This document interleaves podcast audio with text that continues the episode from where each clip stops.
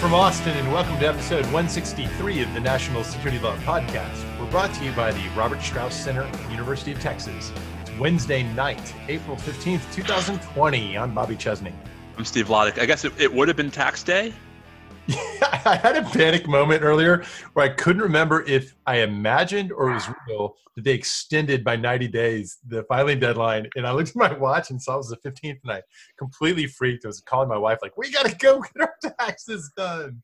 So apparently there's a there's a ooh Marty Lederman is calling me. Hi Marty. Oh, visual Um, evidence. Uh, it would be really funny if you could get enough sound quality there to pick it up and be like, "Hey, we're recording live, Marty. What you got going on?" I suspect Marty's calling me to talk about our first topic on tonight's episode. But the um, was, yeah, Roxy's on the pod. Uh, I'll get, get Marty on the pod, Karen on the pod. Um, so the um, I don't know if you've seen there's this there's this TV station in Cleveland that has added a segment to its nightly local news broadcast, and the segment is called "What Day Is It Today?" Um, It's like, FYI, the news is today is Wednesday. No, no. So they go to so they so they cut to a reporter standing at like a, a weather screen, and it's like today is Wednesday, Oh my God, that's brilliant. and it's like I have to say, you know, I feel that, like you know, I but but for the fact that you know, but for our classes, like I would have no idea what day it was. There's a, uh Heather and I were saying earlier that there's a uh, hybridization of weekdays and weekends going on in our house. Yep. They have a lot of they have all the same qualities, a little bit of both. Mhm. Um, you know, that won't be our only Cleveland reference on the show. It will not be our only Cleveland reference on this It'll show. be a different Cleveland, but there will be another Cleveland reference. uh, uh, the the only president to serve non-consecutive terms so far. Um, so. Uh, Let's not even go there. Oh my God. Listen, I just I mean weird stuff is happening, Bobby. Okay, That's so true. so here I was this afternoon thinking that, like we're gonna have a nice fun chat about federalism and In re Debs and the president's power or lack thereof to override local and state shelter in place orders. And all of a sudden Twitter starts blowing up about the president's power to adjourn Congress. And I have to say, Ah, like, I mean, I you know, Oh, as yes, you, Charles the First. Charles the First. And as and as you know, I, I revel in obscure, irrelevant constitutional provisions that have never been used. And so the adjournment clause, I was like, why is this a thing? And then I was like, oh shoot, there's a press conference going on right now, we did, uh, we did Noel Canning the other day, and Good and- timing. Yes, and so it's somewhat fresh in my mind, but I confess that I, I neglected to tell my students a few weeks ago or a few classes back that one possible factor we might see would be an attempt to expand beyond the adjournment clause. So we'll unpack the That. power and its limits because there is a power. That's true There's a power. There's power. power of the president to adjourn Congress. And actually, I can't remember if I even got around to saying it in class, but I had a thought at the time as I was prepping that class that it might be kind of fun to talk about the what is shocking to many people to learn that there is a power, but then you learn how it works and you realize, oh, there's a reason nobody knows about this. And there's a reason why it's never, ever, ever been done in the 231 year history of this country. A lot of that going around. Yeah, but I mean, like, that? it's it's like Trump is just trying to top himself, and like he's just he's progressively trying to drive all constitutional law professors crazy, and he's succeeding. Oh, um, absolutely. or, or give us full employment. The man is grist for the mill of CNN, New No, York Times, all these other entities he doesn't like. So why not call law professors too? So speaking of con law, we also do want to talk a fair amount about what we had planned to spend much of our time on today, which is this new um, PR push that the president's going to somehow assert the authority to override or countermand these local and state shelter-in-place orders. Um, Bobby and I, I think, as, as will disappoint some of you, I think are in complete agreement about the relevant legal questions and answers in this space. Um, It takes debatable issues to get us to, to divide, and this Oh. one that's not quite fair. We actually we will endeavor to find where's the the kernel of of support or defense one could spin up in the right circumstances. Right. Well, you know, the maybe there, position. there are individual lines in Justice Brewer's majority opinion in Debs that we find more or less satisfying. So we will. Well, I, th- I think it's actually it's really fun to have an excuse to do what we're gonna do, which is not a full fledged deep dive. Maybe a moderate dive. It is a moderate dive to a dive to a moderate depth. Hmm. We're not at periscope depth, but we're not going to run deep. We're not going to go to crush depth. We're certainly not going to run silent. Um, so we're going to actually spend some time talking about In re Debs That's a, because hey, that's a good episode title. We're not going to run silent. We're not going to run deep, and we're not going to run silent. Oh, that's good. I'll, This I'll- podcast is neither silent nor deep. or we That's will- good. Wait, what was the thing Trump said about powerful opening? He had some. He had that. He has that way of putting adjectives in the wrong place. Yeah, What yeah. was it? Um, a, a powerful reopening plan. I think that we should be able to work that in there. In any event, we're gonna po- we're gonna this- do a this- little this- bit of a. This podcast has no power to reopen anything. Well, that's true, including your eyes if we're putting you to sleep. All right. Um, so, So, we're we'll spend a lot of time in pandemia. Yep. It- We're gonna we're gonna do a very quick quick detour to Guantanamo, where there was an important ruling in the 9/11 case by the trial judge, by the the momentary trial judge in the 9/11 case. Well, I am curious. What what's the count on trial judges we've had so far? I I honestly, Bobby, I've lo- I mean, this will be the this will be the fourth trial judge in the wh- when this judge is replaced and we get a new one. I think it'll be the fourth judge in like four or five years. So, yeah. Any particular reason to think that's going to change if they can't resolve the case sometime soon? I mean, are we are we stuck in a perpetual cycle? You know, there's this uh, phrase uh, being inside uh, the other guy's OODA loop. You know, you hear that in military circles. It's, it, it's this idea the other side can can act and is operating quicker than you can make your decisions and you take your actions. Um, the cycle re- outside the OODA loop. yeah, exactly. all right, all right. Let's I'm like I'm a, I'm, I'm, a, oh, I'm, a, I'm a title machine tonight, and then and then we're gonna finish frivolity. with frivolity on this week's sort of Bobby, I think hit and miss episode of Westworld. Um, it would be a hit if it was a show I had different expectations for, series I had different standards and expectations for. But Um, but yeah, the there's a whole sort of middle of this week's episode that I won't spoil anything about, where I just just didn't feel it. Yeah, I there things I like, things I didn't like. It'll be Yep. good grist for the mill, that's for sure. All right, so um, let's start with uh, the president's power to adjourn Congress. I know. Many listeners are thinking if only the president had the power to adjourn this podcast, but my friends, he has no such power. Um, let me see if I can give us the. Uh, Oh, do, should we start with the text? Yes, I got the let me. text here. Oh, can you can you screen share it? Uh, let's see if you give me permission. Um, maybe I'll just uh, I can. I do not have permission, my friend. Oh no. Um, You can fix by. that. We Um, are. I hate to. I don't want to say anything like we're Zoom bomb proof because last thing we need. Although it might actually be deeply entertaining if, if somebody I got it. their way into this. I'm gonna share. I'll share my screen because I've got it on. I'm, I've got it on my screen right now. All right, so here we go. Uh, share screen. So um, for those of you who are not actually watching on our screen and are listening at home, um, what I am sharing um, is Article 2, Section 3 of the Constitution. Bobby, can you see it? Yep, got it. And so, um, Article 2, Section 3 He shall from time to time give Congress information of the State of the Union, blah, blah, blah. He may, on extraordinary occasions, convene both houses or either of them. And in case of disagreement between them with respect to the time of adjournment, he may adjourn them to such time as he shall think proper.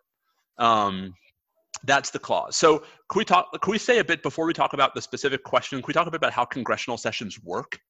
That's a good idea. Let's explain the distinction uh, between you know recess and adjournment in particular. So in the old days, right? So in the old days, Congress was a part-time concern. Um, and so what that meant was that, like, take the first Congress, right? The Congress elected in 1788 that meets for the first time, I think, in what March of 1789, um, right? Congress would have multiple sessions, Bobby, but there would be long blocks where Congress was quote out of session because Congress went home. Um, and this was the norm all the way up to the Civil War. And so you'd have a Congress that would have maybe three sessions over two years. Um, and then you'd have recesses, right? And most of the recesses, not all of them, but most of the recesses in this time period are what we call intersession recesses, where Congress is adjourned for more than three days, um, and indeed for months at a time, which is important in other contexts because it's during such um, formal recesses that the president clearly has the power to do what are called recess appointments, um, which is to fill vacancies um, in, in, in government positions, in offices of the United States, with appointments that will last until the expiration of the next session of Congress. Um, so, for example, if between the second and third session of, say, the second Congress, you know, President Washington named a new Secretary of Treasury, he wouldn't be acting. He would be a full Secretary of the Treasury only until the end of the third session of Congress. So only until Congress had had time to vote up or down on the nomination. Um, this changes slowly but steadily so that now and for the better part of the last eh, few decades right um, Congress doesn't adjourn like that anymore, right? That is to say, um, most Congresses, which meet for two years, have two sessions. Mm-hmm. One that goes from January 3rd of year one to noon on January 3rd of year two, and then one that goes from 1201 on you know January 3rd of year two to noon on you know January 3rd of year three, right? So so the whole idea is that the se- the two sessions occupy all of the space. Um, now, the Supreme Court in the Noel Canning case in 2012 said even recesses within sessions, so called intra session recesses, can be recesses for purpose of the recess appointments clause, Bobby, if they're at least 10 days. Um, right? And so the pro forma sessions that the Senate had for much of the Obama administration weren't recesses because, in theory, Congress could conduct business, even if only by unanimous consent. Okay, this all matters to me as setup because um, it is no longer the case that Congress is repeatedly voting on when to adjourn. Um, under a 1970 statute, and actually, let me pull up the statute. Um, under a 1970 statute that is codified, if you want to follow along at home, at 2 USC section 198. Um, and let me sort of pull this up on share screen so that we can all look at it.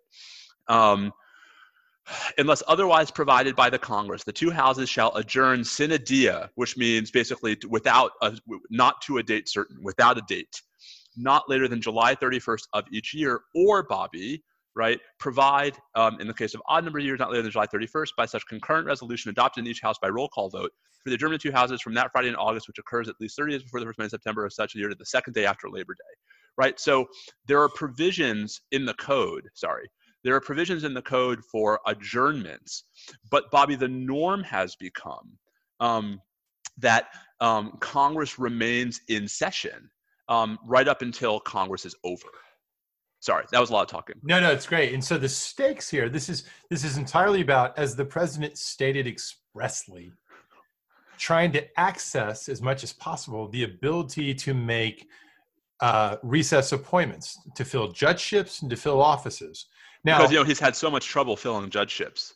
Right. So, so the first thing to say is, um, you know, as far as the judgeships go, there's no problem there to be circumvented. As far as the offices go, the problem is he doesn't ever nominate anybody, or sometimes when he does, there are problematic nominations. But but there's this is not a situation where this is an actual problem for him. So what do we do understand is going on here? Well, this is this is symbolism. This is this is narrative shaping. Uh, to some extent, it's bluster. To some extent, maybe it's even just the random hyperbole that he tends to throw out there from time to time. Sometimes, no doubt, greatly surprising everybody who's working for him. Um, and this is a point I want to just I want to go to the meta level just briefly, because in in that sense, there are some who would say y'all are going way too deep on something he just randomly said, and he didn't really mean he's never going to act on. And because I heard that, I got that in my ear a fair amount from folks on our next topic which I think was actually misplaced as a critique because I think he meant very much what he said because he kept repeating it. But I think it doesn't really matter. And I, I, suspect I know the answer, but I wonder if you agree that even when the president makes hyperbolic, blustery, and, and rather random off the cuff assertions of the scope of his legal authority, if it's an important authority that's at issue, then there's not just it's not just proper to respond with debunking for people like us.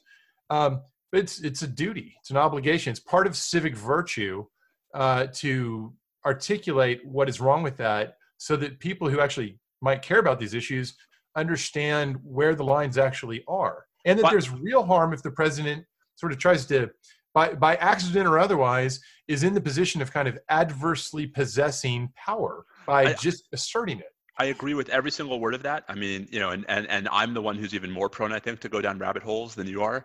Um, it's true. It's a measure how ridiculous some of this is that I've been sucked into doing this. Even seriously. I often tell you not to get sucked in. Totally. Um, but I also, I mean, it's worth talking about this power in particular because the founders, this was not a random provision in the Constitution, right? That, you know, um, adjourning Parliament and proroguing Parliament had been. Ever, did anyone ever do that? Um, well, Charles the First, um, and and how'd that work out for him? Uh, it only cost him his head.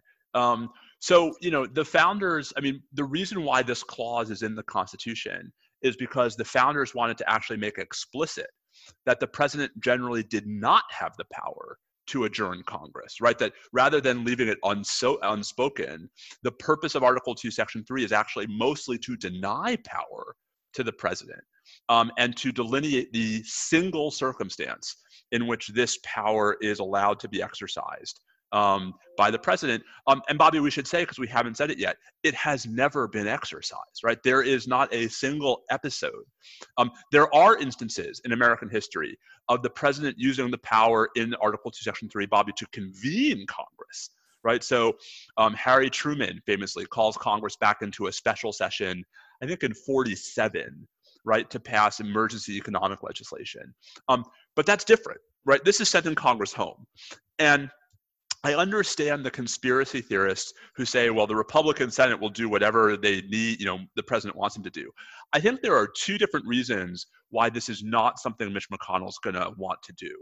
Um, the first is um, it would be very easy for the Democrats to shift all of the blame for this to McConnell. And let me walk through how, right? Bobby, the president can only adjourn Congress if the chambers disagree.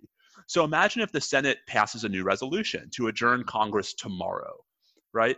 If I'm Nancy Pelosi, I pass the exact same resolution through the House. And then it's Mitch McConnell's fault that Congress went home, right? And so Mitch McConnell adjourned Congress, not President Trump, but still the Republicans.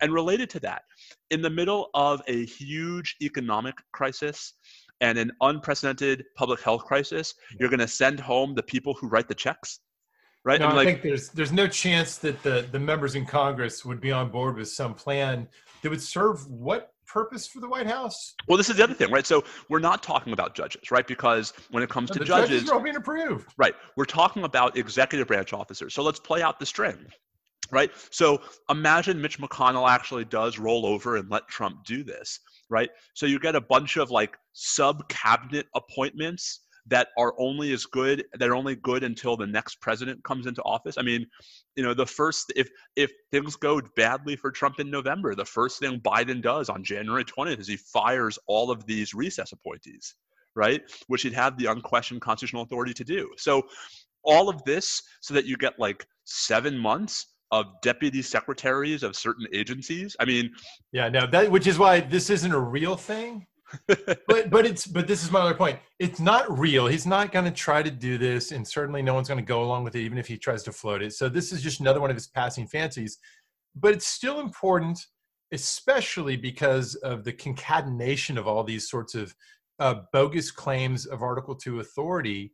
Um, that it be shut down, and then people call out and say it's not okay for the president of the United States, who's sworn an oath to uphold the Constitution, to constantly be making these absolute power claims. This isn't he's not James the First, and he's certainly not Charles the First.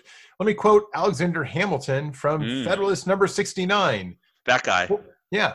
Fourthly, the president can only adjourn the national legislature in the single case of disagreement about the time of adjournment.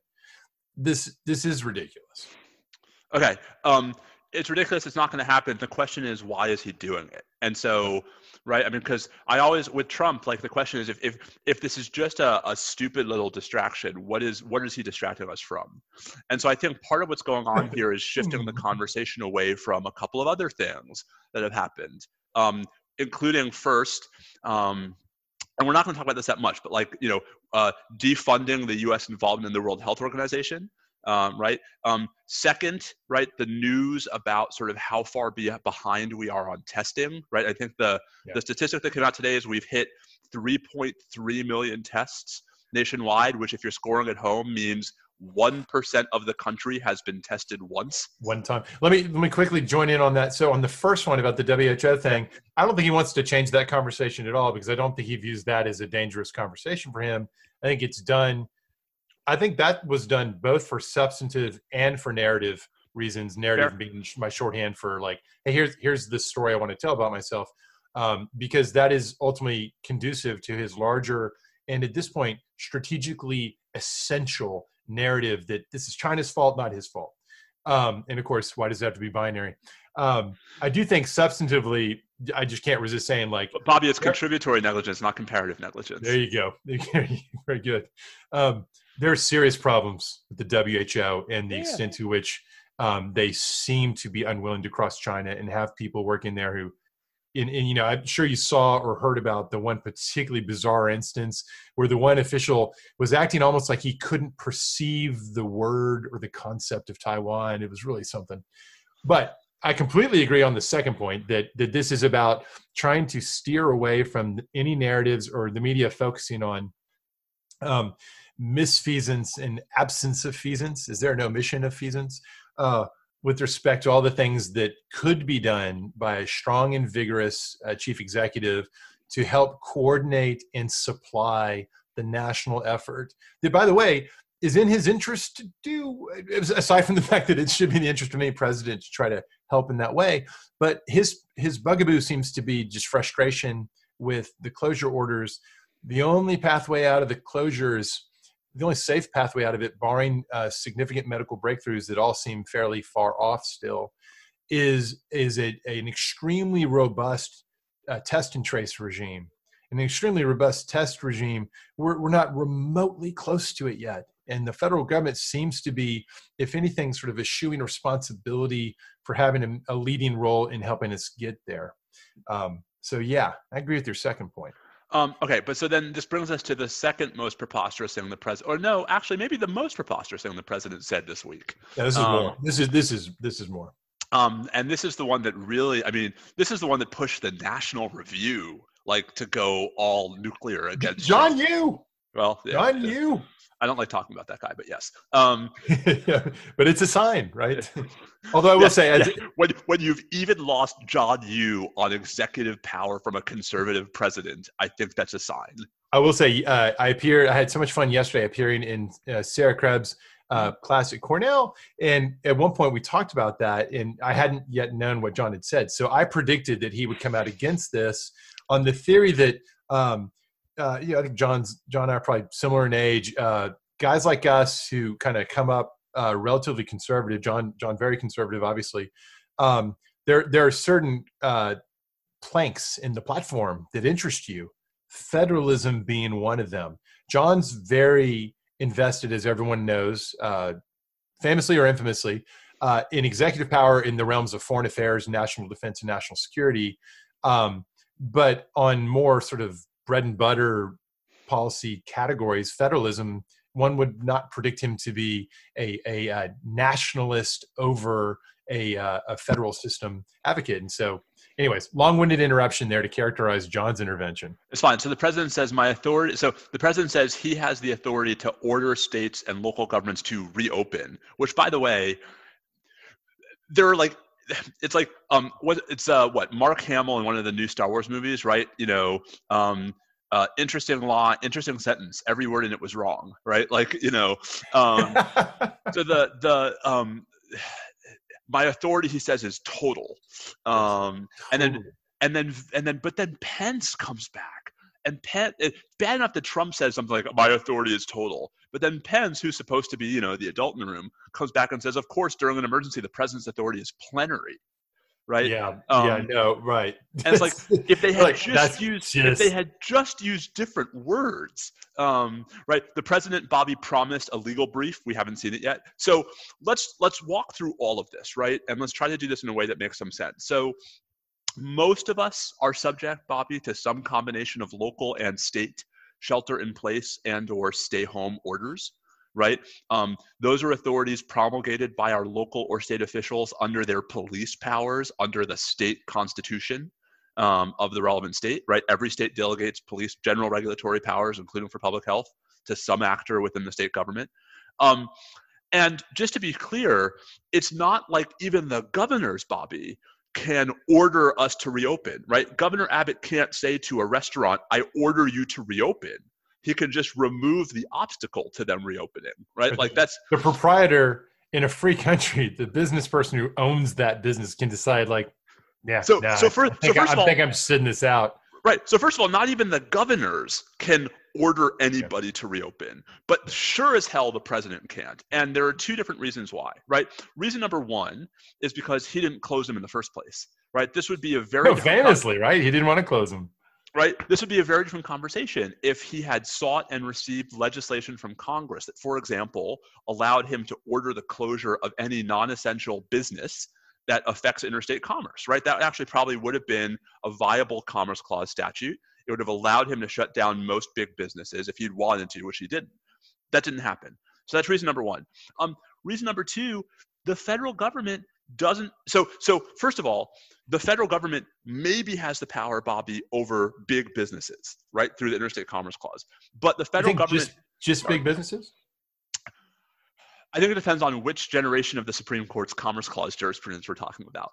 Um, I don't think local schools can be covered by a federal statute, right? Unless it's a fund, unless it's suspended, like not under the Commerce Clause right? I think um, small businesses, especially uh, very small businesses, I think we have you'd have a hard time covering under the Commerce Clause. So really, wait, no, we got to go down on that. I, am surprised Wickard v. Filburn doesn't change your mind on that. I mean, these would be commercial activities. Surely the aggregation of principle applies. In, but so in, in Wickard, in, in Wickard, it was the market, right? In Wickard, this is this is why I'm mind. This is I'm I'm talking about a world after NFIB, right? Where mm-hmm. where the economic non-economic activity distinction, where the whole point is that Congress can regulate, you know, local um, subsistence farmers. Congress can tell Angel Raich, you know, how to grow marijuana in her backyard right because those are commodities but i think i, I just I, I don't not every feature bobby of a local stay stay home or shelter in place order touches stuff that can be legis- regulated by Congress through the Commerce Clause. We can disagree I, I agree, about. I agree that there's right. got to be slices and there may be pockets. Yeah. But I think that for the main event, for for those who are eager to see the economy reopen. Yes. The main event is is the overriding or repealing of any level state or local authority that is keeping most businesses closed. Fair enough. And so, and, and so, that right. I think is all something Congress I, I don't love it that Congress has this much legislative right. authority, but I think they've got it. Listen, I, I, we've talked about this before on this podcast, right? I think that there are a bunch of powers that the Congress has already delegated to the president that he hasn't used in this crisis. I think there are yet more powers Congress could delegate to the president that he hasn't used in this crisis.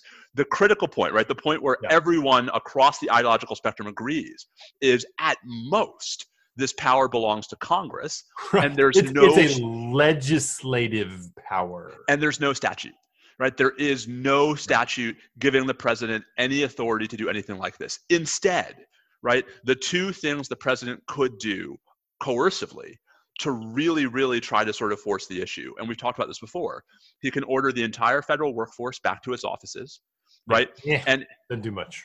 And well, in some states it does. I mean, in Virginia, that would actually, I think, have a pretty big impact, right?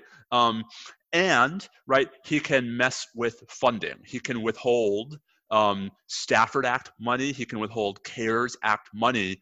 Bobby, maybe not legally. But I was going to say, you know, my view on this is that yeah. that would be unconstitutional coercion. That'd be even worse than the actual overt coercion scenario that was a problem in NFIB versus NFIB 1B versus Sebelius and was flagged as a theoretical problem by Rehnquist in South Dakota. I, complete, I this would be a great example of how, how it could be even worse. Bobby, he'd lose the lawsuit, but it yeah. might take two but years. he might win for a while, yeah. That's the problem. And of course, the, the one power he's, he's definitely got that is legitimately his and he should exercise it as much as he feels appropriate is the bully pulpit. The rhetorical presidency yep. is a real power of the presidency. Yep. He can do that. He can use that um, but he can't resist. Now, to your point about there's no statute on point, someone may say, but the national emergency. In fact, someone did say it, as you noted. The vice president said it. And I must say, this was a disappointing moment.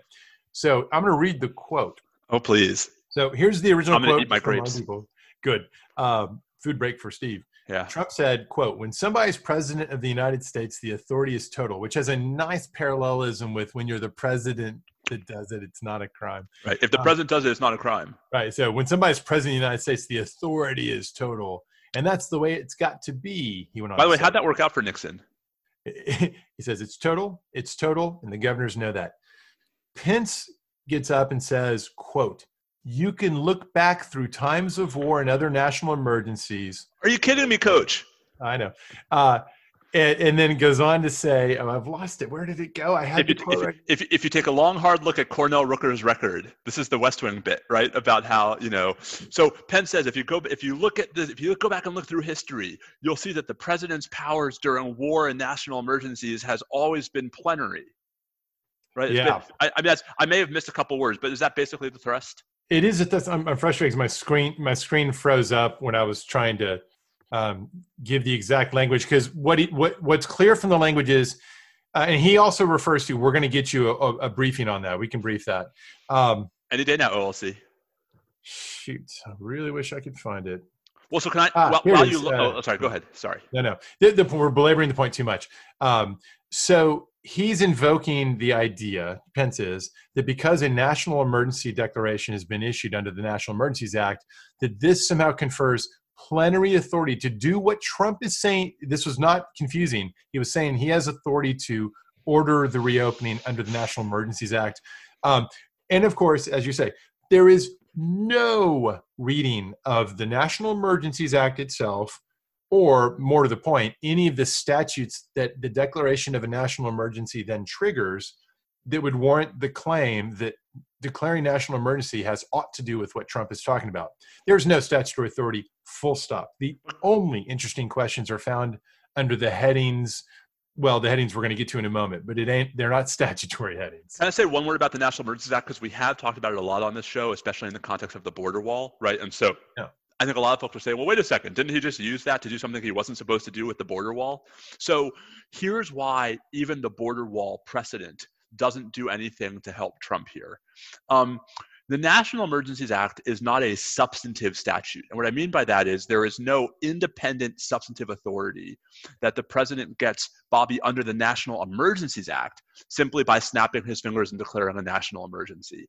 Instead, right, the National Emergencies Act is um, unlocking right powers that congress has already delegated to the president right. in other statutes where the delegation is limited to times of national emergency and sometimes war, right? War or national emergency. Right. So the question is, there's there's a roster of these cla- these statutes, and the question is, is anything on that roster that it's like a lockbox full of interesting tools, powerful tools in some cases, uh, and the Declaration unlocks the lockbox, so Trump can reach in there now for the first time has the ability to use these.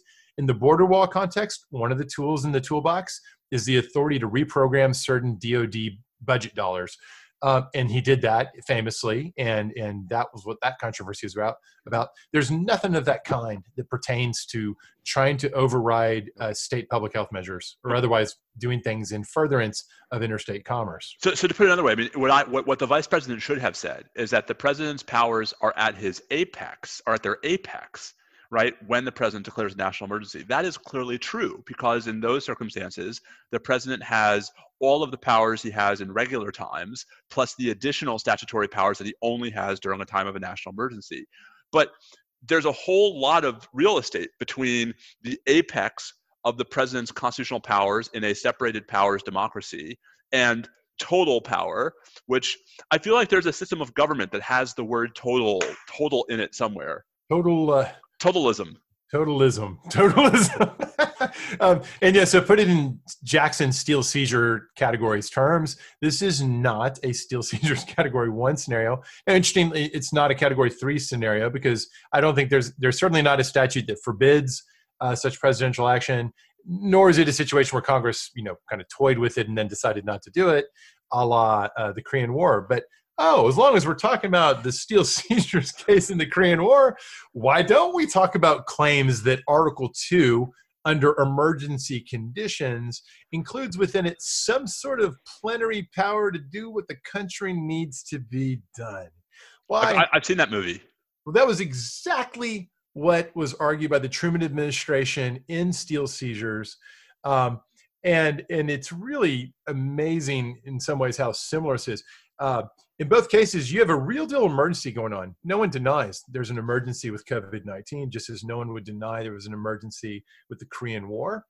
Um, in both cases, the thing the president either did do in Truman's case or kept saying he was going to do and is still reserving, I'll get to this in a second, he, he is still reserving the claim that he has this authority let me actually get to that now. When he said in yesterday's press conference that he was going to talk to the governors and the governors will ultimately kind of make a decision, he prefaced it by saying, I have authorized them. I have authorized them to go ahead and open up if, when they're ready.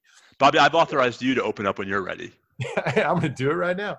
Uh, By the way, uh, tonight's episode is brought to you by Austin Beerworks uh, Pearl Snap, which is a fine Pilsner. I highly recommend it. Um, so, uh, in both cases, Truman with his decision to try to try to seize and operate the steel mills, Trump with his assertion that he might order the states to open up. There's a two-step process. There's an assertion of an authority that Congress could give, but has not given. And then there's the execution of that authority once it exists. Um, this calls to mind the opinion of one Hugo Black, opinion for the court in steel seizures, much less famous than its than its uh, brother, the opinion of Justice Jackson, but nonetheless the opinion of the court, where it's a typical Hugo Black formalistic uh, distinction between the legislative function and the executive function, and Black quite correctly pointing out that what we're talking about here was Truman deciding to grant to himself a power that Congress had given other presidents and could have given to him, but had not given to him. He decided to go ahead and give it to himself, saying, Well, but it's an emergency, so I need to do it. And the answer of the Supreme Court was, It's an emergency and need are not sufficient conditions to have the power. You have to have it anyways under Article 2, which you don't, or you need to have it given to you by delegation from Congress. Same here, only this time it's much worse because because there's a federalism obstacle in addition to the separation of powers obstacle. It's both the horizontal and the vertical dimension. Um, it's especially a federalism problem if it literally were to be a directive to the governors and the mayors and the county commissioners or county judges. Um, if it was a directive to them telling them to change their policies, that's the most manifestly unconstitutional from a federalism perspective thing. That's a very the very paradigm of forbidden commandeering. If instead, more plausibly, relatively speaking, he weren't to do that, but rather were to simply issue an executive order purporting to order the state of affair, purporting to order the private sector to hereby be liberated from your oppressive state and local government public health directives, then the question becomes whether that has any force and effect under the supremacy clause. It would be a classic example of how, well, sure, that would be supreme law of the land if it was constitutional to do. And that brings us back to the question where does the president get the power to do this? Unless you believe he has an inherent power to do it in general on emergency grounds, or setting that aside, you might make, and now we come to where there's a kernel of an interesting argument to be had, and we want to, we should flesh it out. Can you get there by saying that the circumstances of the shutdown orders obviously do substantially and severely even interfere with interstate commerce. That descriptive dun, dun, dun. That's true. And and everyone who's had con law immediately thinks, wait a minute, I remember there's something about things states might do to interfere with interstate commerce. Oh yeah. The dormant commerce clause. The dormant commerce clause, right? This is the idea that the commerce clause more specifically and properly the the interstate commerce or the commerce uh, between the or um, is it among the states? Among. I think it's among the states clause. Article one, uh, section eight, clause three is a grant of legislative power to Congress. But in fairness, the Supreme Court has long held that it has a it has a what you negative. Yeah, a negative, I like to th- say radioactive or toxic effect that radiates outward just from being in the Constitution and having all this intent behind it to support interstate commerce. It's been construed to have the effect of silently negating some state actions that interfere, that either actually directly discriminate against other states' commerce, which is the easy case, or in the harder cases, where what the state is doing is um, may be valuable to the state up to a point, but the damaging effect it has on interstate commerce so outweighs this that we say that it's a violation of the dormant commerce clause. And so the, the best one can say for Trump, and some have said it, and there's, you know, I, I, Rick Hills at NYU has, has advanced this view, and you know, Michael Morley at Florida State. Yeah, so a few people have said this. I, I will grant the point, and, and you know, far be it for me to disagree with smart folks like them. They are they're really thoughtful on this.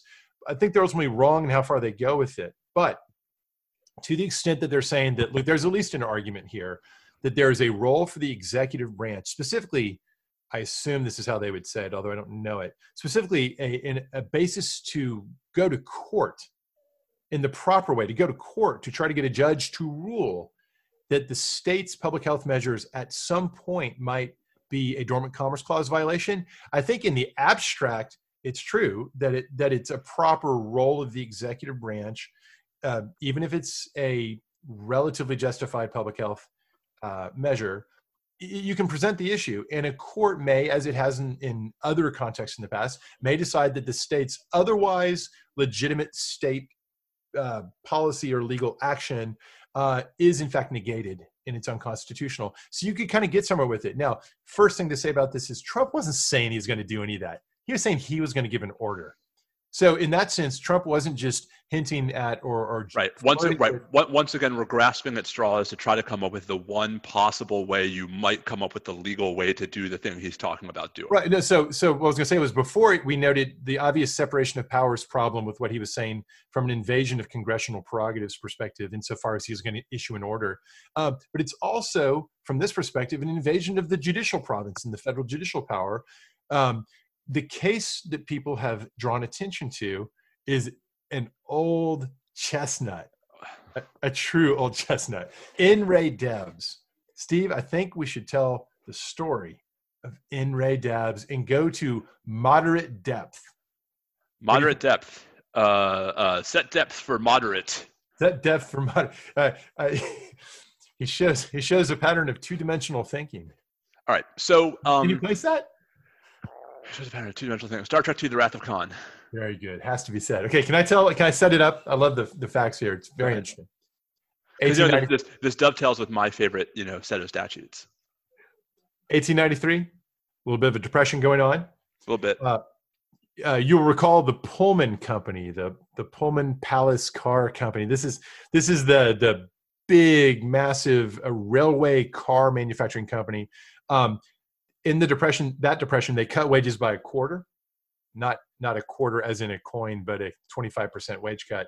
Prompts a strike by Eugene V. Debs's American Railroad Union, and they in turn call for sympathy strikes, a boycott uh, from others, uh, other workers in the railway biz, and a lot of railroad railroad employees respond.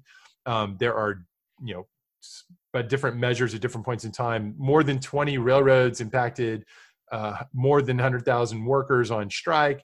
And then in some places, uh, it got violent or riotous. And in one instance, at least, there was a derailed train that was supposed to be carrying, there was carrying U.S. mail. This gets the White House and Congress both engaged, but this brings us to that other Cleveland. Grover is the president of the United States at the time. Um, particularly concerned about the disruption of the postal service. And of course, you have to cast your mind back to the times and remember that in, in the late 19th century, the, the US government's postal service was as if today it was the US government that's owning and operating and maintaining the internet and probably also UPS and FedEx too. Uh, it was the lifeblood, the lifeblood of so much of commerce.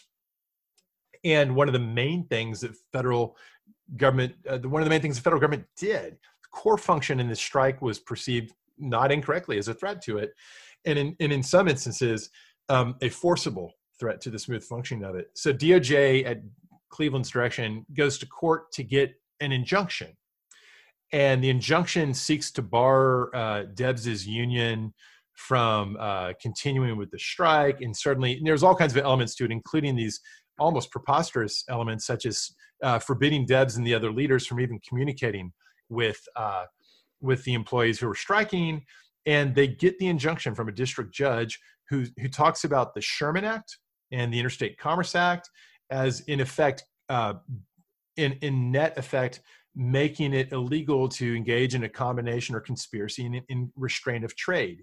Now that sounds like the Sherman Act standard, but in in today's uh, perspective, we would never think of that as something you would bring to bear on union activity. That just seems like kind of a taking something that's meant for corporate combinations and turning it inward towards labor law.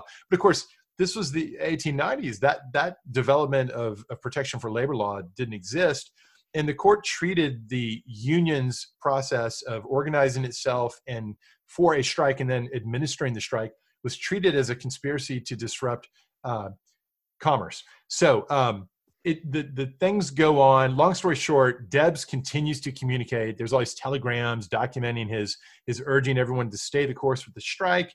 And so he gets held in contempt of court, he and other leaders, and they get three to six months sentences for for conceitedly basically violating the injunction. And uh, Clarence Darrow represents him. It goes to the Supreme Court, and they're trying to show, among other things, you know, that the there was a misreading of the antitrust laws, that the that the original injunction was invalid. That's kind of how they need to argue it, or else he's pretty much obviously in contempt otherwise. Uh, and the court comes in with Justice David Brewer writing with an opinion that is very forcefully in favor of the propriety of what the government had done. So that's where it gets interesting. Does that constitute a precedent that is in some way analogous to present circumstances? Does it show that the executive branch has at least authority to go to the court, even if not to issue a directive straight off the desk of the president, um, to seek an injunction that will that would have the effect of shutting down all the state and local laws or some of the state and local law actions that are shuttering the economy. Um, I think, and I bet you think, this is totally distinguishable. what do you think? For at least two reasons. Uh, yeah, I, I, have my two reasons. So I, you, you go you go first. Okay, my two reasons are um, we have in In re debs action by private actors. One not public actors. In this case, True. we're talking the actions of governments.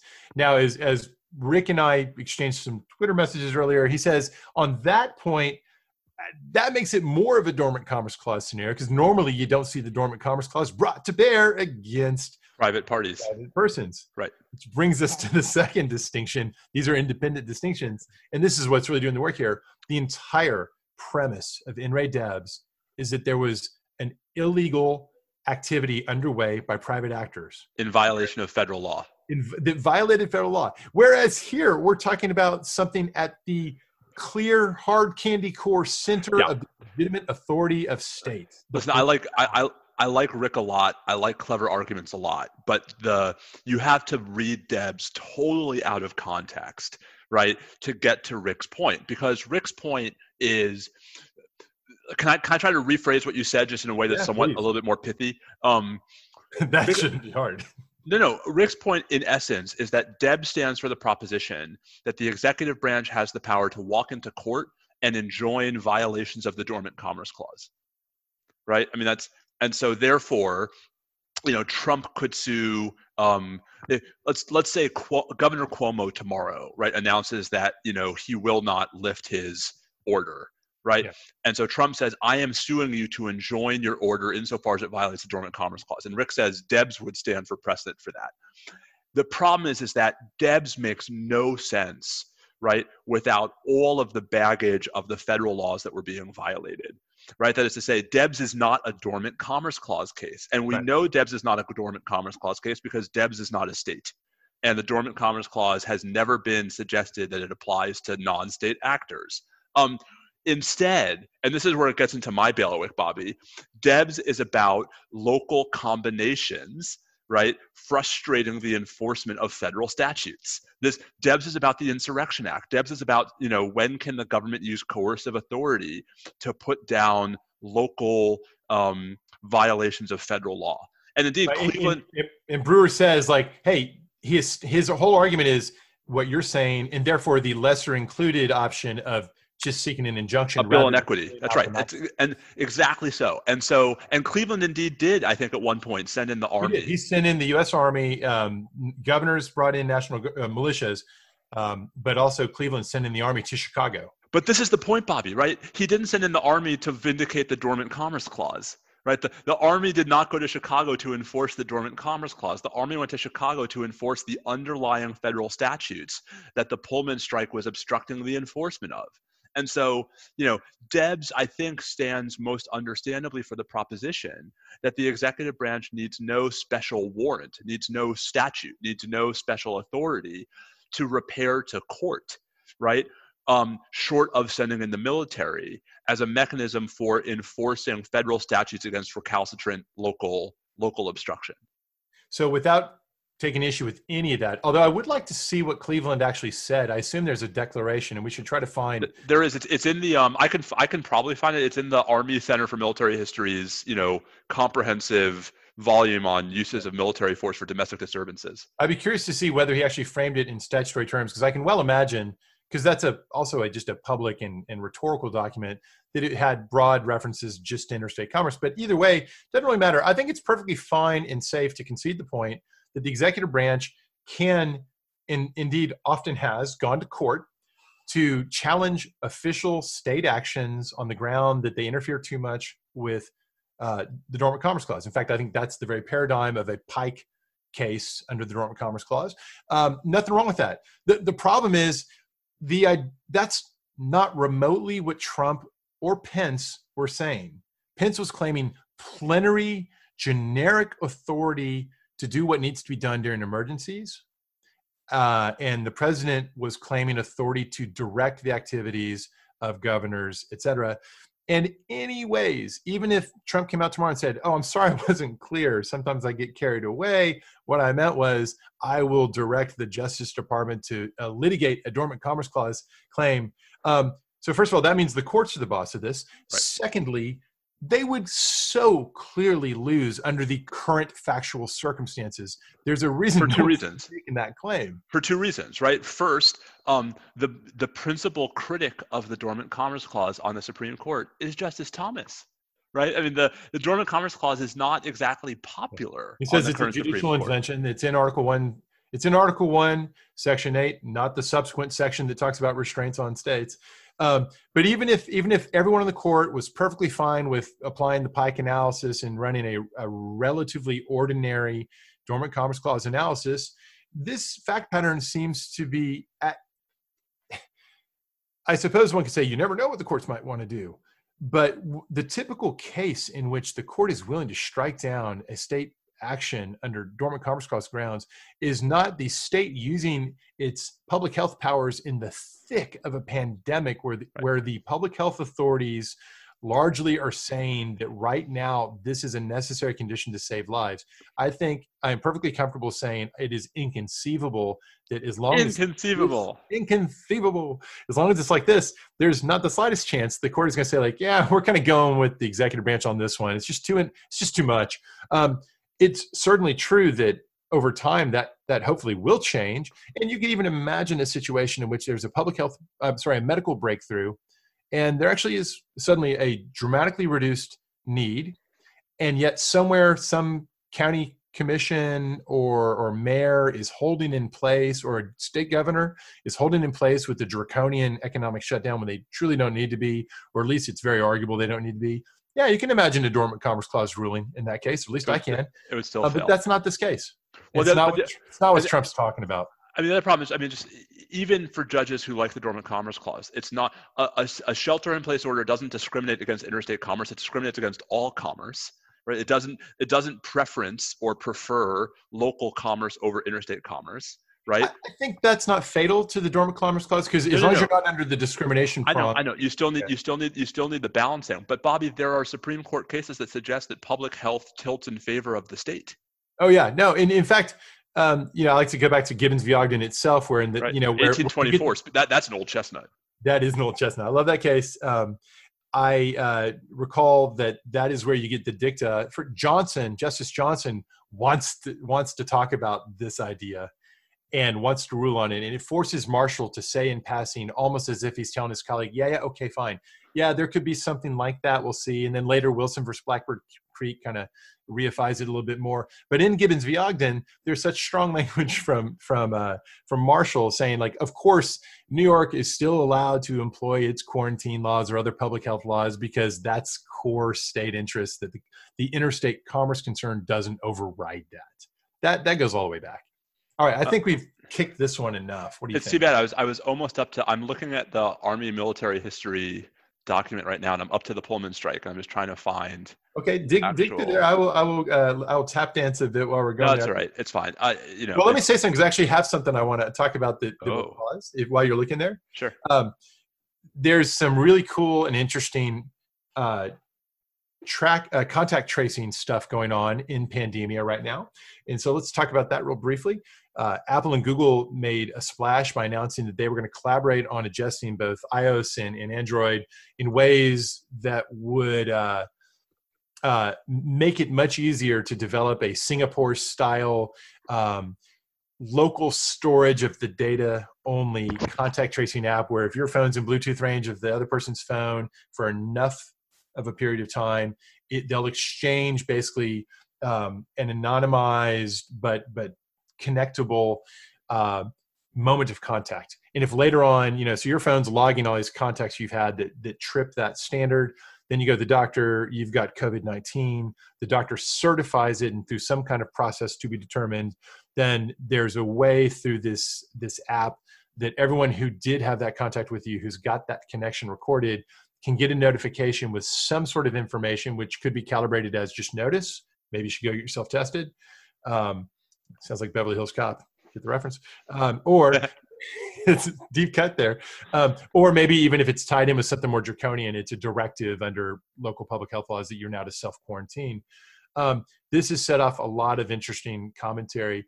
Um, I posted something on Lawfare about this the other day to put it in context with the larger story of what are the options for contact tracing, uh, beginning with the traditional existing option of voluntary interviewing conducted by uh, the nation's um, impressive but nonetheless finite in number public health field investigators who do these things and kind of running the gamut from there to other other possibilities and noting that if we do go with something more heavy-handed and intrusive, especially if we have legislation that requires something like the contact tracing app, and above all, if it requires not just the contact tracing but location tracking, um, which it might. If if we if we really think that that's the way out of it, you never know.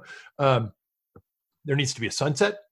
There needs to be uh, real-time public reporting, auditing by some inspector general or other such uh, auditing type function.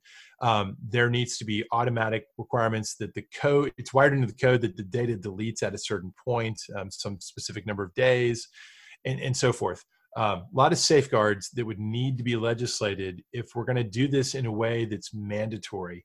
And why would it be mandatory because if you don't get a lot of people doing this and people debate about what the percentage of the population needs to be to make this effective then it's not going to help enough. And there's i've heard people say 45% i've heard people say 60 i've heard people say 80% um, i don't know that there is any scenario in which 80% of our population carries their phones with them phones enabled with this app that are on powered and and are with people when they go out and about. So maybe we're never going to get there but in any event if we do try to go there lots of safeguards needed steve did you find grover cleveland's proclamation um, I think I did. Stand by.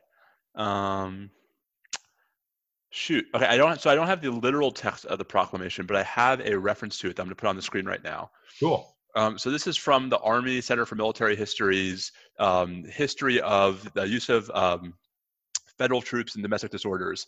Um, and Bobby, if you look at the left-hand page, this is page 144 of the 1877 to 1945 volume. You see this paragraph in the middle to Altgeld's arguments. Uh-huh. So that Altgeld was the governor of Illinois. And so Cleveland tersely replied that he had ordered federal troops to Chicago in strict accordance with the Constitution and federal statutes, and had issued somewhat belatedly a cease and desist proclamation to the rioters. Um, right. So in other words, that there was a federalism fight because Cleveland was doing what the governor did not want him to do, and Cleveland was saying, "I'm using these statutes and my constitutional authority to put down this strike." Oh, that's interesting. Yeah, and that was the governor of Illinois who did not want uh, the military in there. Correct. So I said, listen, I we've spent an awful lot of time trying to make lemonade out of these lemons, right? I mean, I think the short version is you and I think even a creative reading of In Re Debs doesn't get the president anywhere close to what he's doing. But I think it's important to stress that like this is why we care about these nuances because you know you and I neither of us are especially um, timid defenders of the idea that the executive branch has incredibly broad powers to respond to particular emergencies. But one of the things that keeps those powers in check is nuance, right? Is understanding that like those powers are finite, those powers have limits, and those powers are not just available whenever the president snaps his fingers. And Yep. so, you know, this is a textbook example of Trump doing exactly what I find most distressing about his presidency, which is saying, you know, I can do it, never mind the legal arguments, and his base saying, of course you can, because Obama. L'état c'est moi. Yep. All right. Um, Thank you, Louis, Louis Quatorze. We're going, we're going all over the cultural map He- tonight. he also had uh, a taste for shiny gold and flashy things. Um, Um, I, I, I would never put President Trump in the same sentence as Louis the Fourteenth. it's a it's an interesting comparison. By the way, I'm currently reading. Can we digress? I'm currently reading Neal Stephenson's uh, Quicksilver, which is book one of his Baroque uh, trilogy. And I gotta say, this book is so much fun. Fun, and I mention it because uh, Louis Quatorze and the Ghost of Charles the First, at least a lot more Charles the Second. Um, all your Baroque characters, they're in there, and it's it is a great read. It's We a have- little we- uh, we have a podcast- times. We have a podcast episode where we've talked about Charles the First, Louis the Fourteenth, and Alexander Hamilton. That's got to be a first. I'm loving it. All right. Um, Wait, I'm so I'm, get- I, I'm reading right now. I am reading for the second time in my life "The Rise and Fall of the Third Reich" by Hmm. William F. Shirer. it's Um, a it's a must read book. Um, Well, at and- I'm not sure I would do it twice. Well, so I read it like a junior year of high school for AP European history. But the, you know, the point that I made to Karen because apparently I've, um, I, I saw uh, my friend Rafi Melkonian on Twitter talking about how he's reading, um, gosh, this book I just finished about um, uh, Nazi Germany's first 100 days. Um, Interesting. and there's and so Karen was like, "Why are you people reading about the Nazis?" And what I was saying to her is, you know, well, wait a second, but it's not it's it's not just like bec- this is it's not the simple, you know, because Trump is a Nazi. That's not my position, right? Um, it's it's actually I think because it's a powerful reminder that as bad as sometimes it feels like things are, it could be a lot worse. Oh yeah, I agree. I'm glad you actually went that way because I think as much as you and I both, as rule of law people, find so much endlessly, incredibly frustrating about uh, the recent years, um, and really deeply problematic and serious. Um, I think we are often too quick to to equate the challenges of our own times to to what went on in actual totalitarian societies in Right. places that went down the toilet the way that that unfortunately for the German people and for all these other people that that went. And so to me, the one of the many virtues of of reading books like the like these you're talking about, and I'll throw in here Garden of the Beast, uh, Erik Larson's book, which is a lighter, more more more uh, accessible but still instructive read um, is that you need to study the examples of what did ordinary people do and and how did they react in the face of the early provocations and problems All right, so I want to do I want to do a really quick hit on Guantanamo, and then we want to do Westworld, right? That was our our goal.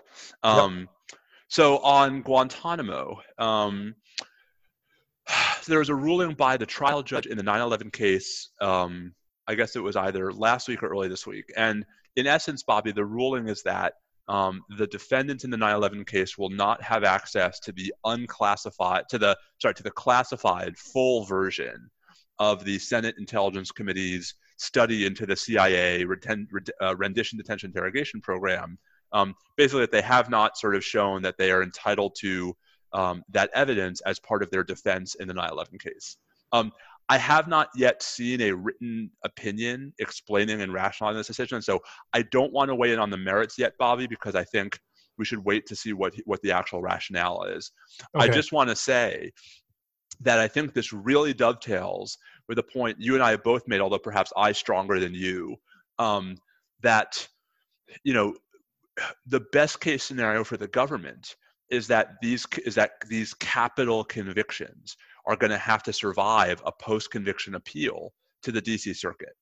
And you know, I do think it is reasonable to wonder whether these kinds of rulings are actually going to make it harder right for these decisions for these rulings to survive that appeal if you're denying defendants access to potentially material not exculpatory evidence bobby nothing in the rdi report could possibly be exculpatory but mitigation evidence in a capital case right that's where i could see you know civilian article 3 judges being a little squeamish Do you think that if this case was going down in the Southern District um, and the same, you know, discovery request was made, it's predictable how it would come out? Is it is it obvious that the request would have been granted? I, I, you know, I don't know that's obvious. I, I think there might have been a real fight over providing the defendants, or at least their counsel, with redacted summaries of that that gets closer to what's in the the classified report as opposed to the the the executive summary thereof. Um, you know, I, I don't know that for a fact, but I do think that it's at least a question, and there are going to be a lot of these questions sort of baked into the 9/11 trial as we get closer and closer to some inevitable, if you know, forever in the future trial date. By the way, I dug. I found it. Uh, I found the president's proclamation. It's at Oh. the Miller, the Miller Center's website's got it. That's what I. That's where I went, went wrong. July eighth, eighteen ninety four, proclamation regarding the railroad strike. Um, it, it's not written up as a legal document. It's it's the proclamation messaging to the strikers that they need to disperse. But I'll just Because, be, but Bobby, not because they were not because they were interfering, right? Not not because they were violating the Dormant Commerce Clause, but because they were interfering with the there's mail. not a yeah here I'll, I'll read there's it's none of that um Yeah. it's not about that at all now granted that's not the this isn't the basis for going into court Right. but this was the basis for actually using the force that justice brewer talks about being the the greater power within which the injunctive uh, request was a lesser power uh, whereas by reason i've always wanted to you know be grover cleveland so here i go Whereas, by reason of unlawful obstructions, combinations, and assemblages of person, it's become impracticable, in the judgment of the President, to enforce by the ordinary course of judicial proceedings the laws of the United States within the state of Illinois, especially in the city of Chicago within said state. And whereas, for the purpose of enforcing the faithful execution of the laws of the United States and protecting its property and removing obstructions to the United States mails in the state and city aforesaid, the president has employed a part of the military forces of the United States.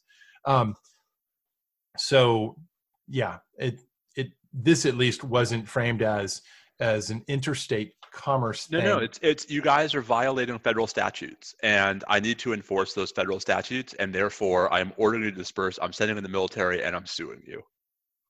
so shall we pivot uh, to Westworld, my friend? Yes, where where things are totally under control. exactly. All right. Uh, if you're going to sign off because you don't care about Westworld, you're missing out. But we we love you anyways, and we're glad you stayed with us this far. Uh, if you're sticking around for the Westworld recap, awesome. Join in. We've got to talk about genre. I was so curious when I saw the show title, and I was like, "Huh, I wonder what that's going to be." And it turns out one of the one of the elements I did actually enjoy about the show, and yet they failed to really cash in on it remotely as well as I thought they were setting it up to be was the uh, the sort of high tech drug that provides the at least the aesthetic framing for how they tell Cal and Dolores' story. Um, did you enjoy any of that? Because I actually really liked the idea uh, when Marshawn Lynch, uh, right. uh, genre, goes all- man. when he goes all basal exposition and uh, and just has to explain for the audience, like randomly feels the need to be like, "Oh, I know what drug you're on. You're ta- you're on genre." Like, first of all, there's no way you have any idea what drug he's on because of the way that Cal looks like he's not feeling well or whatever. But it was very interesting this idea that there's this uh, combination of the the technical and the pharmacological that causes him to cycle through a period uh, like a five act play in which his senses are distorted so the first opening act he's perceiving that he's in like a movie i guess kind of a, a black and white film with a bit of a classic vibe to it. Or like and then film, after like a film, like film noir. film noir yeah. So he's living in a film noir. It's maltese falcon. He's seeing everything that's really happening but he's hearing music and it's and it's gone black and white. And so the aesthetic framing of his perceptions become like that. And then after a while it transitions and switches to a different genre. Um and it goes uh it goes uh all valkyrie uh Right. the ride of the valkyries Right. and we get some wagner Some Wagner, yeah. Wagner, sorry. And uh the and I kept thinking, and they even have Marshawn Lynch say, like, oh, but beware Act Five. And I was like, oh man, it's gonna become like a it'll become horror film or the genre like there will be a clear genre for each. But as it went, it got less and less relevant to how they shot the scenes that were from Cal's perception. And But- all but- you really but got was thought- music. But I thought so. So so part of the problem was yes, it seemed like an excuse to give us some really good music. Um, it was very good music. It was very good music. Part of it also was, I think, what they were setting it up for was the totally messed up reality that Dolores has now created by sending everybody their insight files. Right? The there's the, the, there's like 15 minutes of exposition to get to Cal asking Marshawn Lynch, you know, what genre is this? And he says reality, right? That like, Yeah. you know, the whole point is to set up that line that like, you know, you're not tripping anymore. The world Right. is tripping, and Right. it's like, and it's like Westworld. Yeah, that's a weak payoff, right? Like, I mean, I this was the first I thought real badly placed step in what I've found to be a really enjoyable season thus far. I just thought this was a waste of time. So let's talk about the big reveal of what the, at least at least part of clearly not done, but big part of her plan seems already accomplished. And by the way, accomplished like that, I know Um, that was that was easy. You know, with with with a little bit of like, oh, Deus Ex Machina, we got this way. Oh, I'm in two places at once, and boom, press here, and we're good to go because we because we caught Liam, and we can just mail everyone all their Rehoboam files. And uh, and then all hell breaks loose. It's the purge because people can't handle the truth, and it just felt, you know, It wouldn't be that fast. It, it, it wouldn't be that fast in reality. Like the problem is like right. It's it's like they flipped a switch, and it's like yes, people would have profound reactions to seeing that kind of information about them. Yeah. But I don't think like you'd see society collapsing within right. There's suddenly minutes. there's no civil order. right, right, in like, four minutes. Yeah, I, I agree. It's like it just felt like they're speeding through kind of a cliched. It's becoming After a, after that whole weird slow genre trip. Yes, and they and they did, and they didn't stay with that, which would have been cool. Right. So I so I didn't appreciate how um it felt like Westworld's. I mean, sorry, Game of Thrones final season. Like we just got to get through this because Yes. we have X number of shows, we have X number of plot points. This is a big one, but we got to get done with it. So boom, there it goes. And But I loved all the Serac stuff. Yeah, so his backstory. So first, I want to say this about it. Um, you know, I I'm I'm going to set aside how I'm constantly irked by how they you know keep being like religion's stupid and we finally get ourselves free, but we rebuilt a new God. And by the way, did we tell you religion's stupid? I'll set that aside. I get. By it. the way, I, I have to get my power cord, so you're going to come on a little walk with me for a second. oh, this is kind of fun. Hey, everybody, we're going around Steve's house. We're going into a very dark part of my house because I have to go upstairs. So shh. Oh, those who are only listening are missing the spectacle. All right, wait. keep talking. Can I keep talking? Normal? Yes. Yeah. Yeah. Okay, Because. I have I have headphones on. Oh, this is awesome. So Steve can't talk. The screen's gone dark because he's gone into sleeping young child land to find the power cord for his laptop through which the recording's being made.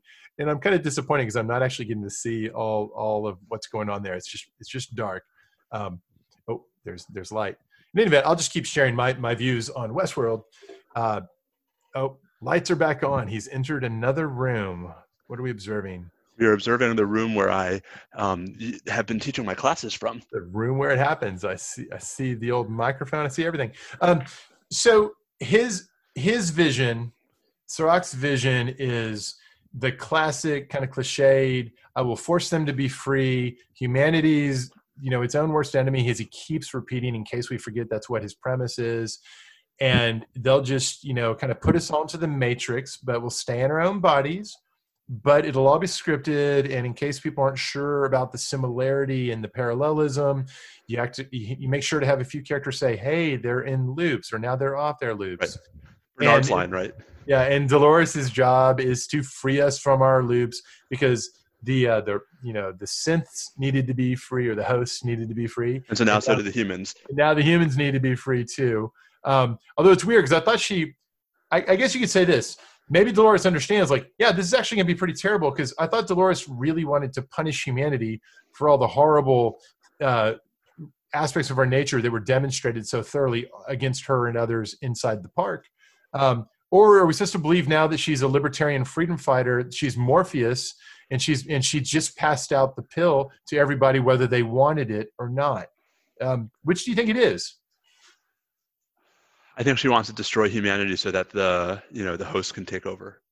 All right, so then she's then she's totally cool with all the the ways it's falling apart. Um, And and the wat the you know Serac's watch with the chaos growing, right? The oh, that was well done. I thought Yeah. that that little bit of uh, I thought all, I thought all the Serac stuff was great. Like I thought the backstory stuff was great. I thought the narrative stuff was great. I just the weird little sort of you know tour through you know L.A. just seemed totally weird to me.